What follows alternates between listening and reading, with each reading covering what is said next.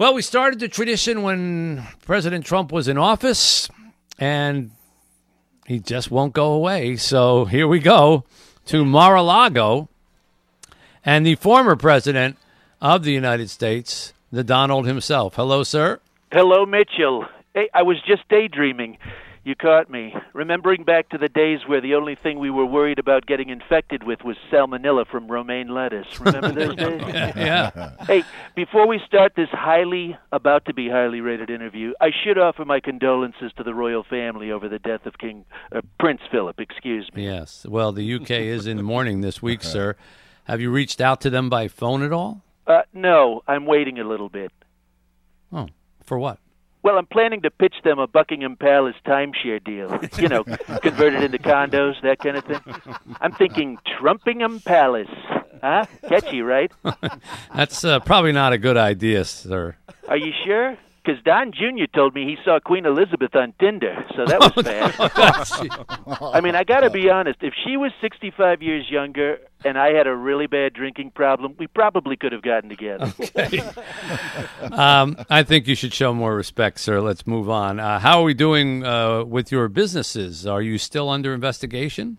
Mitchell, please leave the gotcha questions to Wolf Blister at Fake News CNN. All right. Fine. How about this? Uh, you've been away from the action for a little while, but the decision to pull the Johnson and Johnson vaccine from the market.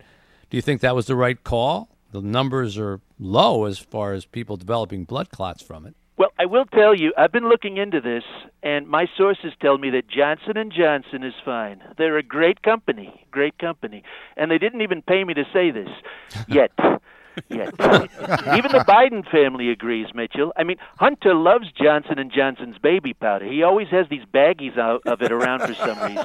Oh no! And hey, speaking of uh, babies, how about a pillow that's as soft as a baby's behind? I'm Mike Lindell, and if my new baby's behind pillow isn't the softest pillow you've ever slept on, I'll buy and back.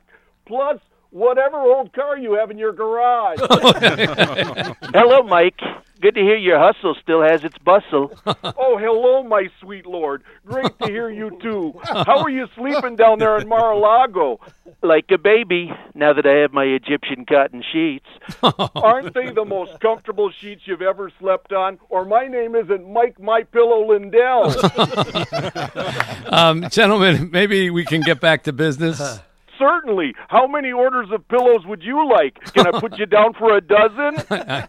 no, thanks. I'm good. Mr. President, moving on, sir. Um, during a GOP donor fundraiser at Mar a Lago last weekend, you called Senate Minority Leader Mitch McConnell a dumb son of a bee for refusing to reject the results of the 2020 election.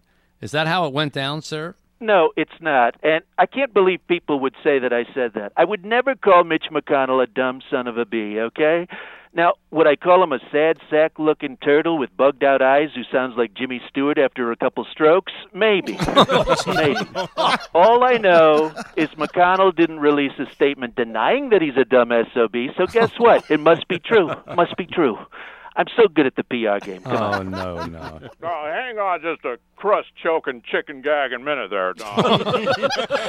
Uh, Mr. Mitch McConnell? Uh, that's right. It's, it's Mitch.